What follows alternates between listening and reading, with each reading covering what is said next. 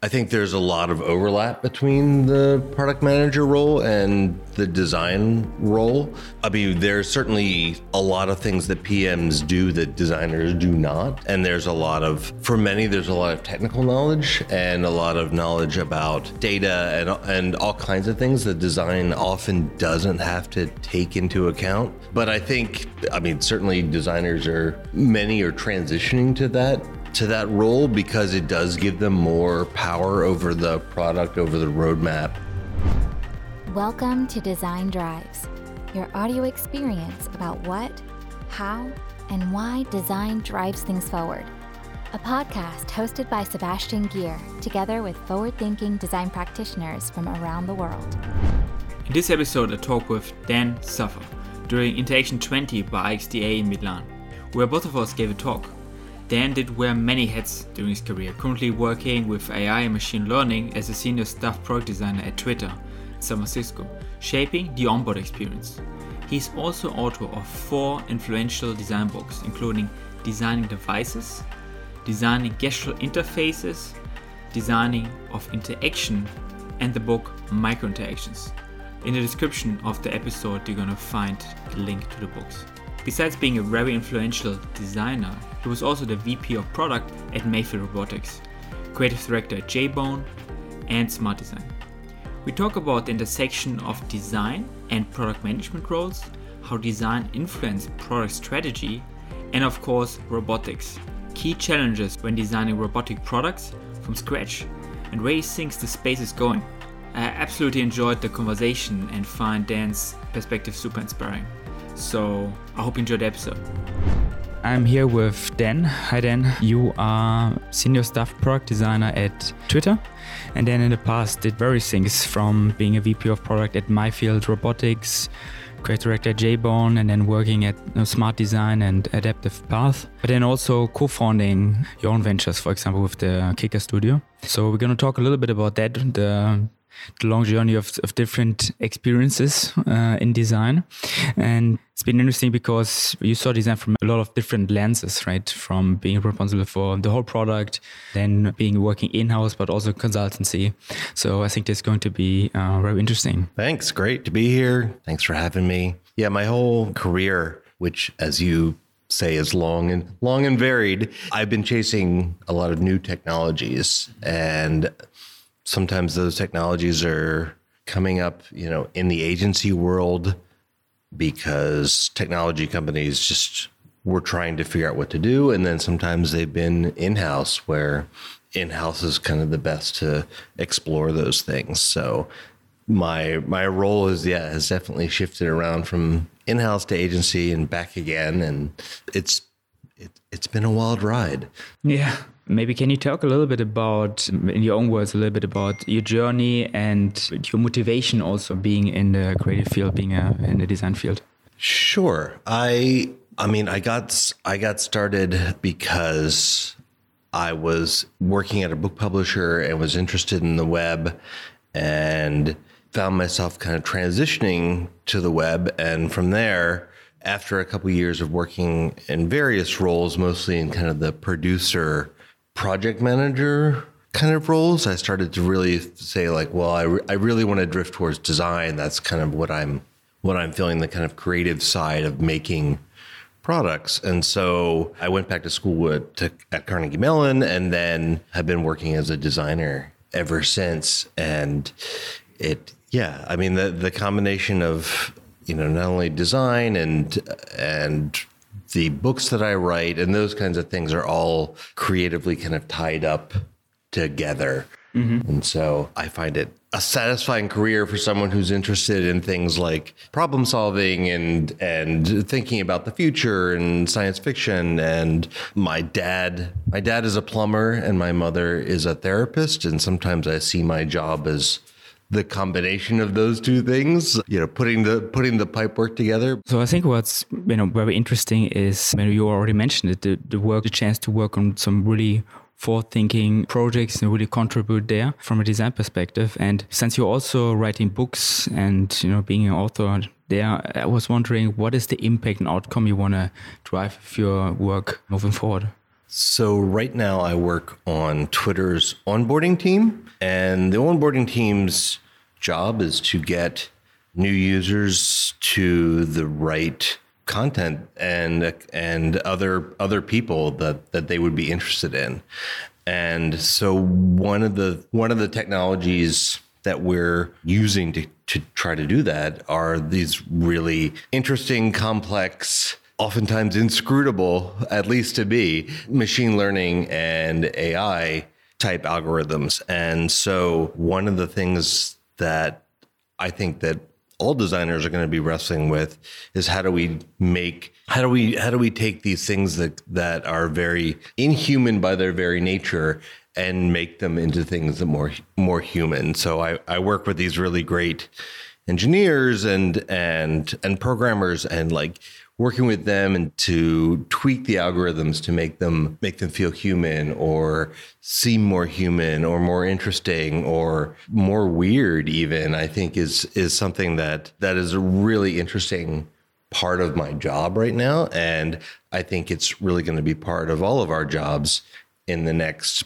10 years maybe forever now that these systems are starting to be in place. How do we take these large systems of of, of computational power and and start to apply them, but keep the kind of human world that we that we really want that we really want and really need and and and keep the world you know designed for us and and the other living beings in it yeah, I think you know the, the aspect of onboarding of a product or service is a very interesting touch point. I got the chance also in my role to explore this uh, in recent time a little bit uh, because you know if you reduce friction, you could really drive change, right? And if you make this a pleasant experience, and I think I mean, you could see so many bad examples of applications out there and some that really strive exactly to that touch point by really making this a pleasant experience, making it playful and I mean, it's also driving very much the experience you have in a in a in a product or service because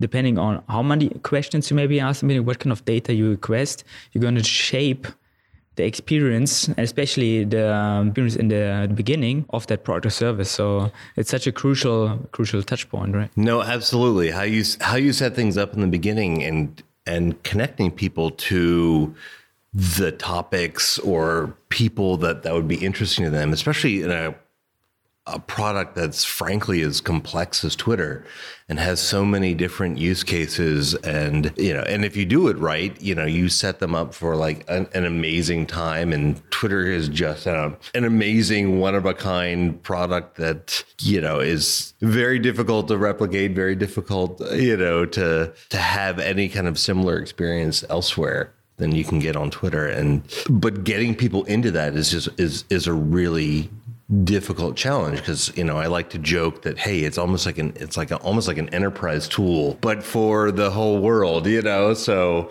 how do we make it how do we make it great for people and yeah and and all the the you know the new things that my other teammates are coming up with eventually drift down to onboarding because I have to like we have to introduce them to people. We have to say like, hey, oh this this is here's this new thing you know that's you know that's in your timeline, and now you know this is how you deal with that or, or work with that.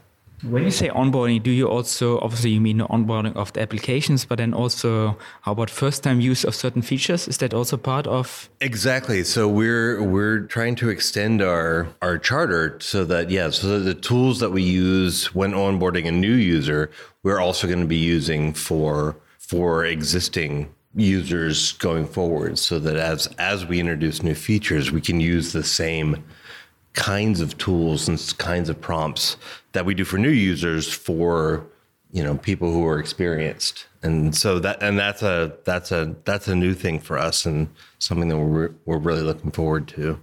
Expanding our our mandate. Yeah. How much do you have the need to work with branding and communication when it comes to onboarding? Because, I mean, if you shape the onboard experience, you are, like you, you also want to maybe influence a little bit the tonality when it comes to just the first impression of the, the whole product and, and, and service. So I, I assume this is a interesting intersection there, right?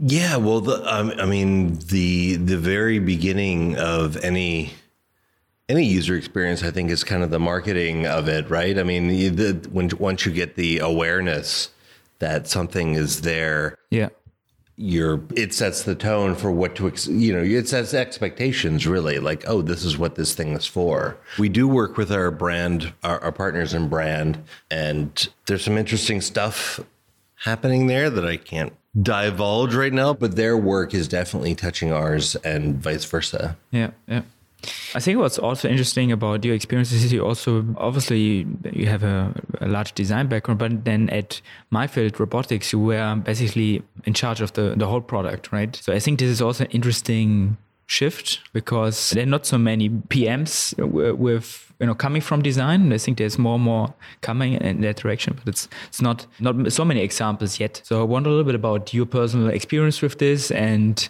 you know what it enabled you.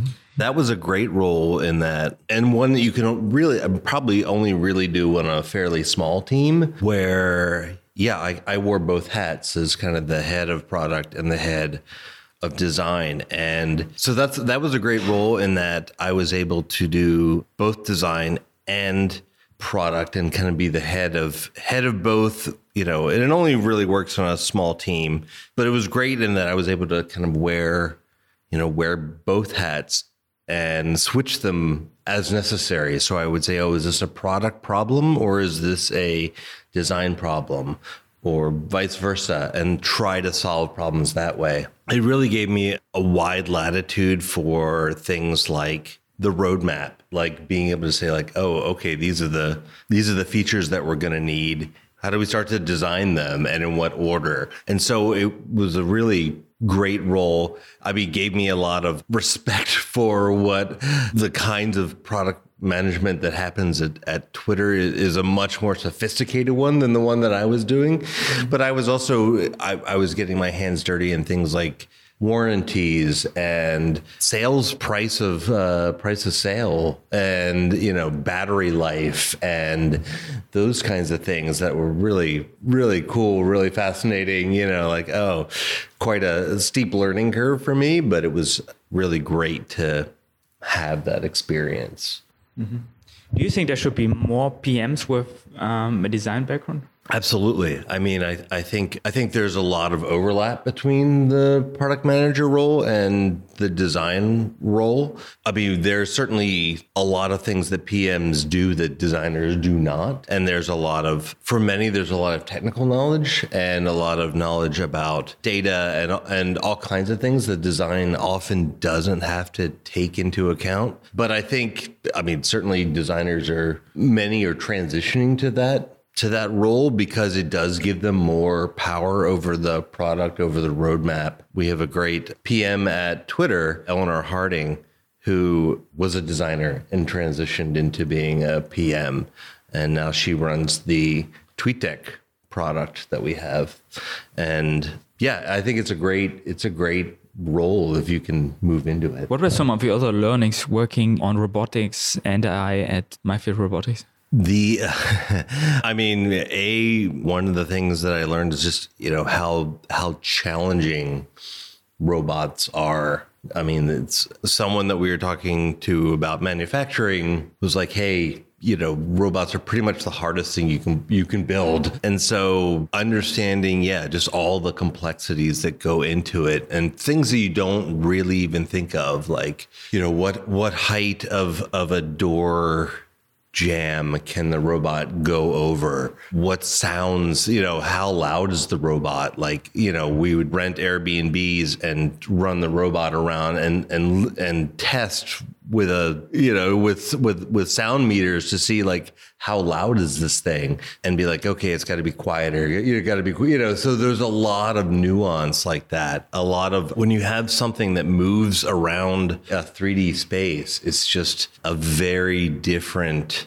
kind of experience and even then even something that you you know hold in your hand or something that sits on a shelf or something like that. It's just a very challenging but fascinating and really fun. And just yeah when you see these things you know moving around moving around in space and just kind of rolling around. And and because the the Kuris were so cute it was like especially when you had a couple of them or running around it was really fun. And and so but yeah i mean you know it is a it's not a it's not a nascent space in that there's tons of robots doing stuff right now. It's just in a but it's a space that's definitely growing. And the technology and you know navigation and all that kind of stuff is just things that are exponentially getting better and so i think that it's a field that's going to that's right now kind of at least in the consumer space is kind of fallow but i think in the next you know 5 to 10 years it'll be it'll pick up again and be really exciting. Yeah, yeah. I think it's interesting what you point out about the complexity. It's not just the, the hardware complexity, right? The complexity about you know uh, the manufacturing everything but then also about the interaction right the scenarios are unlimited right and it's like you have to sort of like pick kind of what are scenarios you focus on what kind of interactions you want to solve and then still like if you narrow it down and go for a certain niche the, the way these interactions could play out and i can imagine it's like so complex, right? And then also again onboarding, right? Like teaching the user like how is that interaction working, right? Because people are not used to it. There's no legacy of this. Yeah, I mean, yeah, I mean, talk about onboarding. I mean, yeah, we had a we had a lot of discussions around like how you know how do you introduce the robot to your house and how do you introduce it to you know the people living in the house and even down to you know the unboxing you know one of the options was kind of the robot lying down but we didn't want that because it was like oh it looks like the robot's in like a coffin or something like that. So when when we had packaging we made it so that the robot is actually standing up in the package and you kind of lift it out of the package. Interesting. Yeah. Yeah. I mean, I mean, in an ideal situation, like you would, you know, unbox it and the robot would roll out. But that is a very challenging thing to make sure that it has enough power to do that and, and all kinds of things. But but yeah, you really have to think about those kinds of things. And and yeah, the whole service that wraps around a robot, things like uh, you know when you buy it and how you turn this how you turn the service on. And then how you how are you controlling it? Is it voice? Is it touch? Is it gesture? Is it all of those things? Usually that stuff is really fascinating but you know all of it adds complexity. And then you have this kind of emotional layer that lives on top of it too. Like does the robot you know respond when it gets to stairs and is scared of falling down them, you know. So we had a it, when it when it got to stairs, it would kind of like look around and like he and like back up, and so stuff like that, which is the stuff that you're really buying the robot for, is that kind of personality, that kind of thing, is is just another kind of layer, especially if if it can't respond exactly at the moment like it's you know because sometimes these robots have to you know think for for a few seconds and that's like how do you indicate even that like oh hold on i'm thinking about this like you know stuff like that is really you have to always be signaling intentionality with robots like this is I, i'm in i'm intentionally doing this i'm not just i'm not just sitting here staring into space kind mm-hmm. of thing yeah I think there's, you know, so interesting. You know, uh, there was a talk yesterday about also AI and how do you deal with, you know, if you're unable to deliver or you're not sure if the answer is correct, right? And want to maybe phrase it differently, right? And I think the aspect of humor, I think, is important. And I could also see that, you know, when I look at the robot, that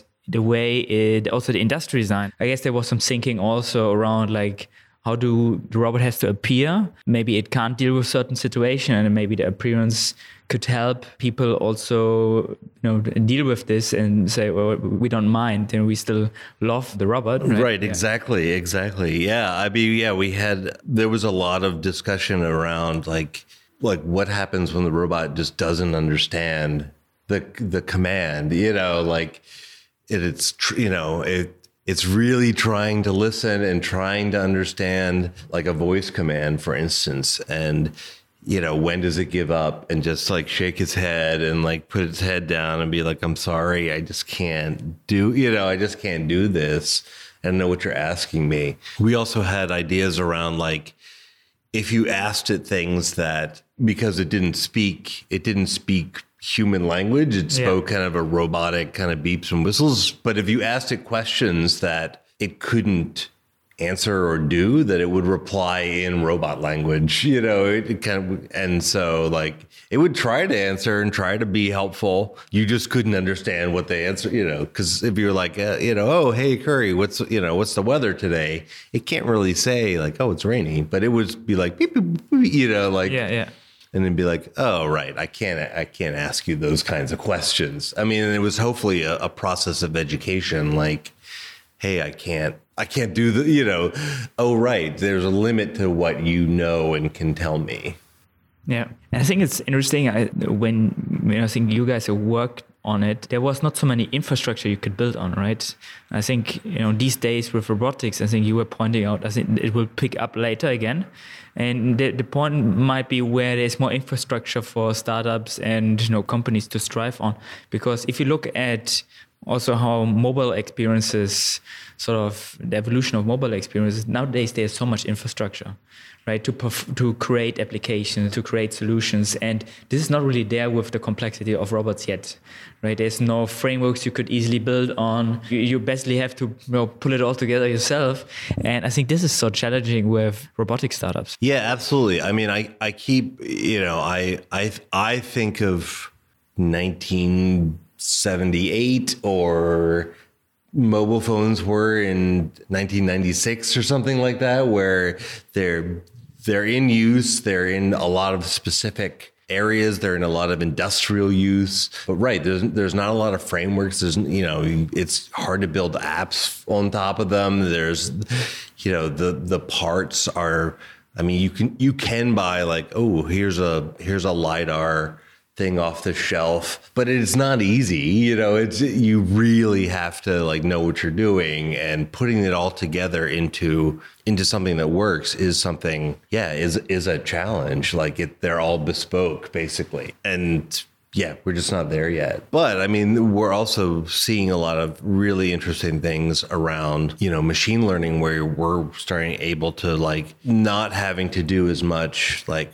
programming but do more tr- you know training. Like mm-hmm. oh this is how this is how you pour a cup of tea. Watch me do it four times and then you you know yeah, and yeah. then the robot can do it. So we're starting to see a lot of stuff like that that's like oh wow this is this is a game changer. Mm, machine learning frameworks basically right? Basically yeah, yeah. you could you could build on. Right. Uh, it's very much in i think an engineering problem in a way or like a, a, a technical restrictions right? And that also limit what you could do from a design side and the interaction side but maybe this is sort of the the, the core right? Yeah i mean you know like like everything you've got a design platform. You're designing on top of you know engineering platforms and the constraints of those are are design can you know become design constraints. Like oh you can't you just can't do that. Yeah. you know like oh how do you you know getting something, you know, getting a robot that can walk upstairs. Well, you you can buy that right now. It's just really expensive or, you know, really clunky.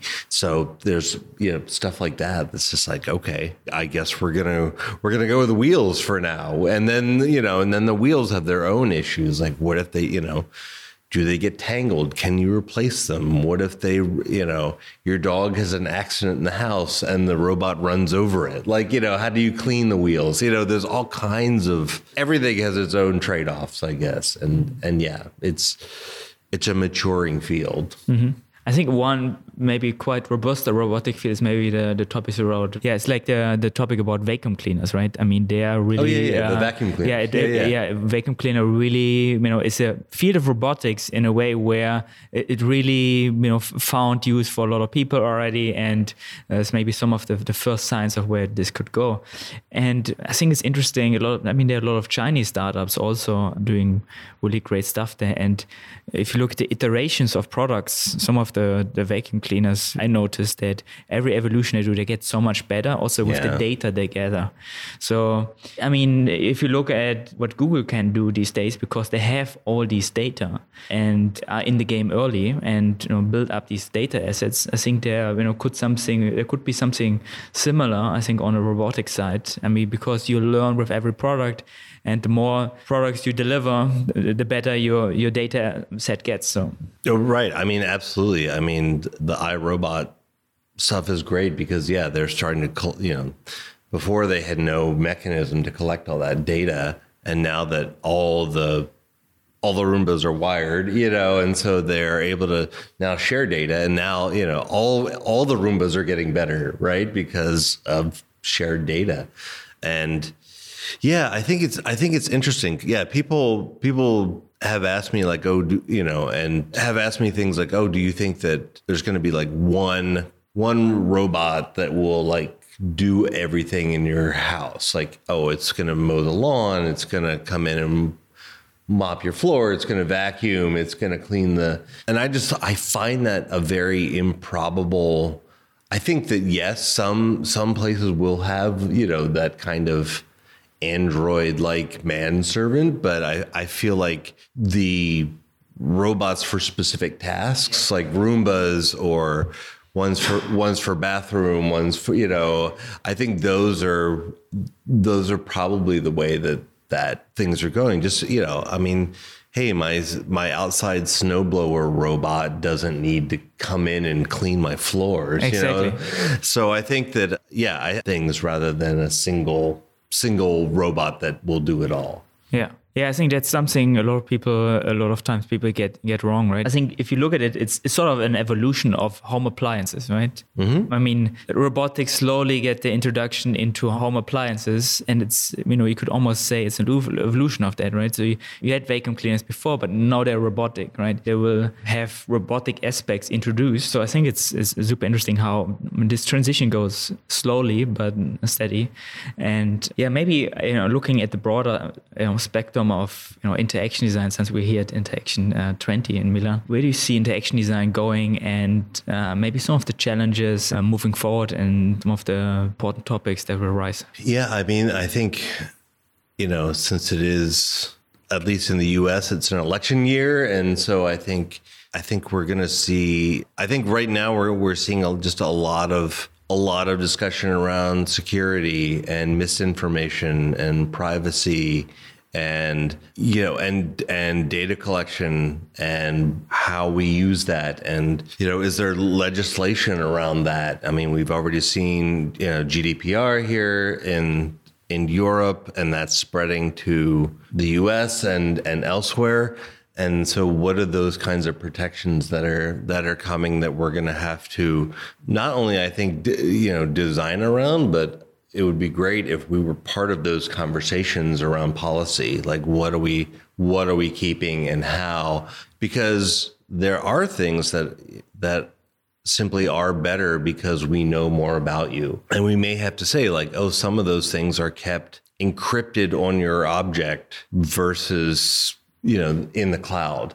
And making those kinds of making those kinds of, of arguments and decisions I, I hope that designers are involved in. And then there's, yeah, you know, so there's all kind of the like policy, complexity, wicked problem side of things that I think we're involved in. I guess I'll, I'll call that kind of an umbrella of like governance. And then there's, you know, then there's interesting things like, you know, I think AR is is another big area that that is going to be big and really interesting. Certainly the rise of more intelligent appliances, as we were saying, you know, and, and voice continues to get more and more sophisticated voice UIs. Trans, you know, all the translation stuff is becoming amazing right now with the ability to just switch between, you know, from, you know, English to Spanish really, you know, really easily. So I think there's there's a bunch of stuff coming in that realm. And then yeah, I mean those are those are the big ones. And then yeah, obviously robotics, which we've talked a lot about, I think is another